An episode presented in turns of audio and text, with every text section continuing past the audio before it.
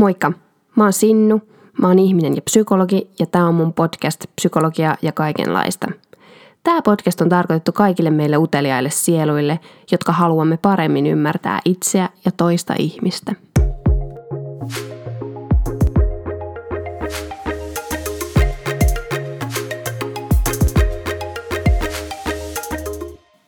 Terveisiä vaan täältä uusien juttujen ääreltä – ja tänään uusi juttu on onnellisuuden tavoittelu.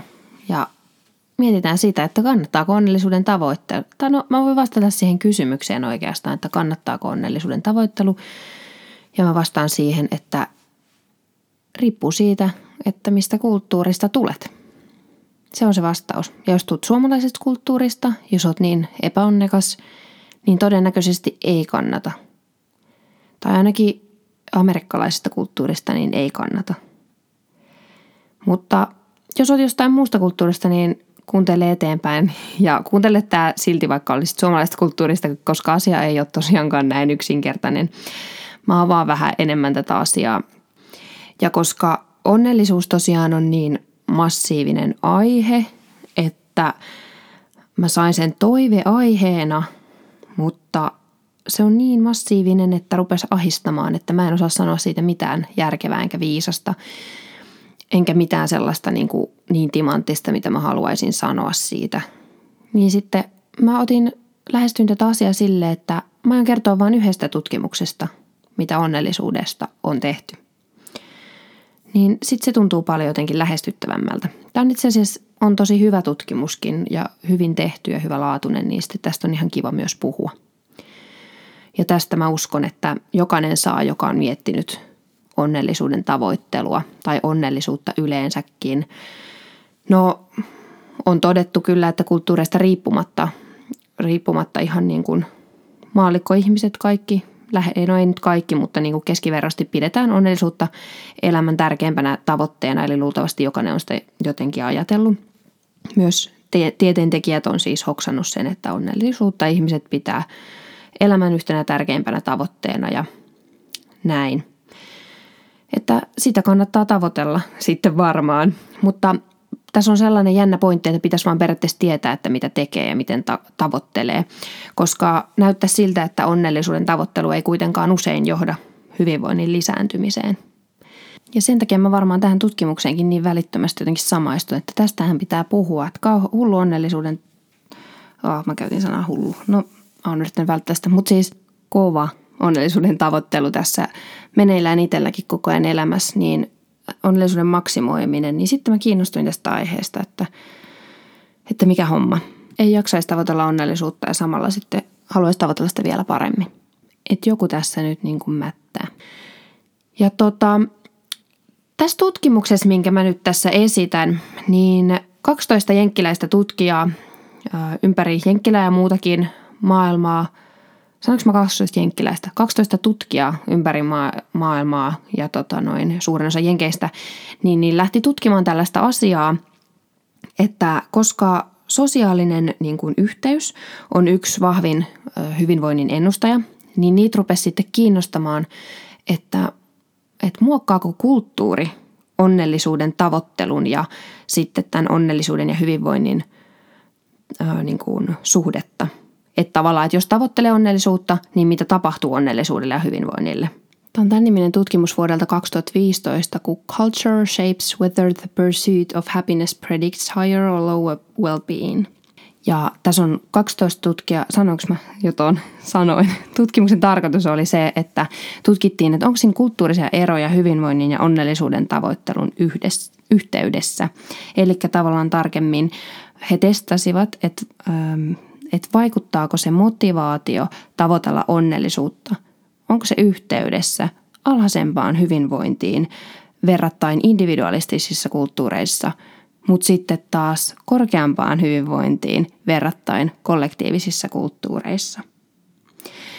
Toisekseen nämä pyrki tässä tutkimuksessa ymmärtämään niin kuin niitä kulttuurisia eroja, joita liittyy onnellisuuden tavoitteluun ja kulttuurisia eroja, joita liittyy hyvinvointiin. Mä kerron lyhyesti tästä tutkimuksen taustoit sen verran, että tässä siis otettiin Venäjä, kulttuureiksi tai niin kuin aineisto otettiin Venäjältä sen takia, että Venäjä on niin kuin kollektiivinen kulttuuri, katsotaan sellaiseksi, ja, mutta lievemmin niin kuin kollektiiviseksi katsotaan, kun sitten taas Itä-Aasia, eli Japanista ja Taivanista otettiin aineisto sieltä, joka on sitten taas selkeästi niin kuin kollektiivinen kulttuuri. Ja sitten otettiin Saksasta ja Jenkeistä, jos on sama dynamiikka, eli jenkit on, nähdään todella individualistisena yhteiskuntana ja sitten Saksa taas lievemmin individualistisena yhteiskuntana. Tämä otettiin siis tällaiset niin kuin äärimuodot ja sitten lievemmät muodot, että saadaan, saadaan tavallaan tutkittua näitä ilmiöitä tarkemmin. Ja sitten sit kerättiin, kerättiin aineistoa ja tutkittiin ihmisten motivaatiota tavoitella onnellisuutta – ja sitten tutkittiin sitä hyvinvointia ja sitten tutkittiin sitä, että kuinka onnellisuutta määri, ihmiset määrittelee sen onnellisuuden. Jotkut nyt sitten miettii, että miten ihmeessä, jotkut, jotka on aiheeseen jotenkin perehtynyt, että no miten sitä hyvinvointia nyt sitten määritellään, kun se on niin vaikea ja hyvinvointi on niin monenmoista tai miten, miten motivaatiota tavoitella onnellisuutta määritellään tai tai muuta vastaavaa, niin mä kerron niistä. Eli motivaatio tavoitella onnellisuutta, niin sitä, sitä mitattiin tällaisella kuin Valuing Happiness Scale. Jos siis tarkastellaan sitä, että ajatteleeko ihmiset esimerkiksi, että jos mulla on äh, merkit, mulla, että, että mulla on merkityksellinen elämä, niin mun pitää tuntea itseni onnelliseksi suurimman osan ajasta. Tämän tyyppisiä juttuja mitataan sillä. No sitten tässä mitattiin sitä hyvinvointia, ihmisten niin kuin kokemaa hyvinvointia, niin sitä mitattiin sitten, että kuinka tyytyväisiä ihmiset on niin kuin elämäänsä ja millainen mieliala heillä on. Että oikeastaan tällaisia niin kuin, niin kuin psykologisia hyvinvoinnin mittareita käytettiin siinä. Ja sitten, sitten katsottiin, että, että miten tämä sitten on yhteydessä siihen, että miten ihmiset määrittelee sitä onnellisuutta ja että tavallaan ajatteleeko ihmiset niin kuin sosiaalisissa tai tällaisissa kollektiivisissa kulttuureissa yleensä ihmiset on niin kuin sosiaalisesti enemmän or, orientoituneita, eli se kulttuuri tavallaan tukee sitä, että, että niin kuin kannustaa suuntautumaan sosiaalisesti niin kuin kaikin puolin, myös tavoitellessa onnellisuutta. Sitten taas individualistisissa kulttuureissa niin kuin se riippuu sitten taas enemmän niin kuin yksilön valinnoista ja yksilön omista ominaisuuksista ja tekemisistä, eikä sellaisesta, että kuinka, kuinka suuntautuu sosiaalisesti. Um, eli siis tavallaan kollektiivisissa kulttuureissa ajatellaan, että onnellisuus tulee siitä tai se onnellisuuden merkitys on se, että kuinka niin kuin ihminen on yhteydessä muihin, että onko ystäviä ympärillä, viettääkö aikaa perheensä ja ystävien kanssa ja että, että tunteeko sellaista välittämistä ja välittääkö itse ja onko itse yhteydessä niin kuin lähipiiriin – niin tällaisia eroja on siitä, siinä, kuinka onnellisuutta määritellään. No, mitä tästä tuli tulokseksi tästä tutkimuksesta? Niin se on mielenkiintoinen homma, koska no, tämä tutkimus kyllä niin kuin toisintaa niitä aikaisempiakin tutkimuksia. Ja tässä huomataan, että, että motivaatio tavoitella onnellisuutta, niin se korreloi, eli on yhteydessä – matalampaan hyvinvointiin United Statesissa, eli Yhdysvalloissa, individualistisessa, individualistisessa kulttuurissa. No sitten vähän vähemmän individualistisessa kulttuurissa Saksassa. Ehkä se voisi ajatella, että Saksassa on suht samanlainen asetelma kuin Suomessa.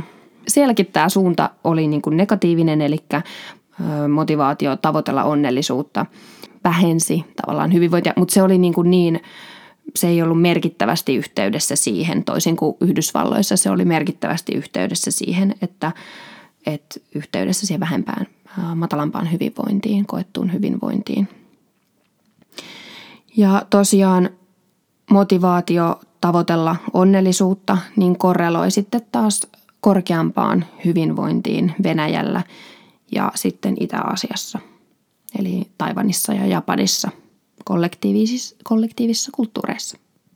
Ja tosiaan viimeisenä tässä tutkimuksessa hoksattiin sellainen, että sosiaaliset niin kuin määritelmät, onnellisuuden sosiaaliset, kun se onnellisuus määritellään sosiaalisuuden kautta ja sosiaalisten suhteiden kautta, niin se korreloi parempaan, että jos ihmiset määrittelee sen silleen, niin se ko- korreloi, eli on yhteydessä parempaan hyvinvointiin joka paikassa, tai siis näissä neljässä paikassa, missä tätä tutkittiin. Eli sekä Yhdysvalloissa ne, jotka määritteli sen sosiaalisten suhteiden kautta sen onnellisuuden ja sosiaalisen liittymisen kautta, niin oli onnellisempia sekä Yhdysvalloissa että Saksassa, että Venäjällä että Itä-Aasiassa. Ja tätä näin, näin ainakin nopeasti voisi tulkita tätä näennäistä individualismin onnettomuutta. Voi selittää muun muassa se, että, että individualistisissa kulttuureissa on vahva itseohjautuvuuden vaade ja siihen lisä, sisältyy myös sit sellaiset niin kuin pettymykset itseen, että ne tulee niin kuin voimakkaasti itseen ne pettymyksetkin sit, kun ne tulee ja sosiaalista tukea puuttuu ja kaikki muu, muu tätä voi selittää varmaan miljoonalla tavalla, mutta mä en mene siihen tarkemmin nytte. Mutta eikö se ole mielenkiintoista? Mä oon jotenkin aivan silleen, että tosiaan, että onnellisuus ei, ei ehkä ole parhaiten saavutettavissa sille, että sitä intensiivisesti siihen pyrkii ja sitä tavoittelee, vaan ehkä pikemminkin orientoitumalla, orientoitumalla niin kuin sosiaalisia yhteyksiä ja suhteita ja liittymistä kohti ja sitten, että antaa sen onnellisuuden seurata itseään – ja niin kuin mä oon jo aikaisemmissa jaksoissakin tainnut puhua, niin sosiaaliset suhteet, tämä jotenkin käy mulle järkeen, koska sosiaaliset yhteydet on yksi harvoista välttämättömistä ja jotenkin tosi selkeistä hyvinvoinnin edistäjistä. Nyt mä tässä kun mä mietin, niin mä tajusin, että mä nauhoitin pari jaksoa sitten yksin olemisen hyödyistä jakson. Ja nyt mä puhun taas tästä. Niin musta rupeaa tuntumaan, että mä voisin kutsua joskus itse itteni vieraaksi ja sitten väitellä jostakin asiasta, yksin olemisen hyödyistä ja yhdessä olemisen hyödyistä ja molempien haitoista. Varmaan mistä tahansa voisi kutsua itteensä ja sitten väitellä, koska asiat on niin monimutkaisia ja jänniä. Mutta joo, loppu yhteenvetona sellainen ajatus, että ihmiset ympäri maailmaa, minä ainakin ja varmaan varmaan moni teistäkin ajattelee, että se onnellisuus on yksi, yksi tärkeä tavoite elämässä. Ja, mutta sitten silloin niin kuin eri merkityksiä itse kullekin meistä. Ja riippuu sekä niin kuin siitä kulttuurista, että millaisia merkityksiä me annetaan sille, ja riippuu yksilöstä tietenkin, millaisia merkityksiä me annetaan sille. Mutta ne merkitykset, mitä me sille onnellisuudelle annetaan, niin ne voi vaikuttaa siihen, kuinka onnellisiksi me tullaan, jos me tavoitellaan onnellisuutta – ja kollektiivinen, individualistinen kulttuuri voi tukea tai ei tukea sitä onnellisuuden tavoitetta.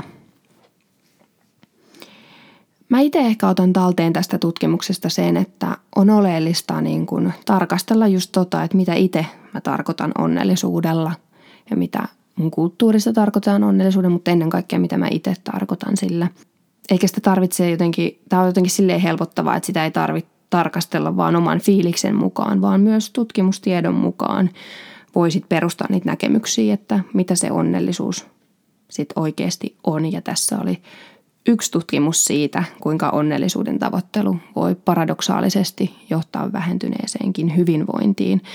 Että täytyy kiinnittää huomiota siihen, miten sen onnellisuuden määrittelee – sit voi menestyä.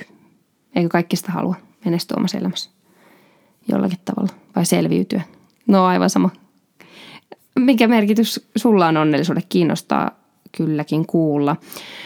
Ja mitä muutakin ajatuksia tämä jakso ja tämä tutkimus sussa herätti, niin mulle voi laittaa kommentteja ja muutenkin jatkossakin jaksoidea-ehdotuksia, aiheita, mistä mä voisin puhua, niin Instagramissa at Sinnosofia on mun nimimerkki, niin voi seurata mua siellä ja sit voi kommentoida ja näin. Yes. Ensi viikolla mulla on vieras taas täällä mun kanssani ja tota, me puhutaan Mian kanssa sitten siitä, kun auttaja onkin autettavan paikalla yhtäkkiä. Palataan silloin. Moikka!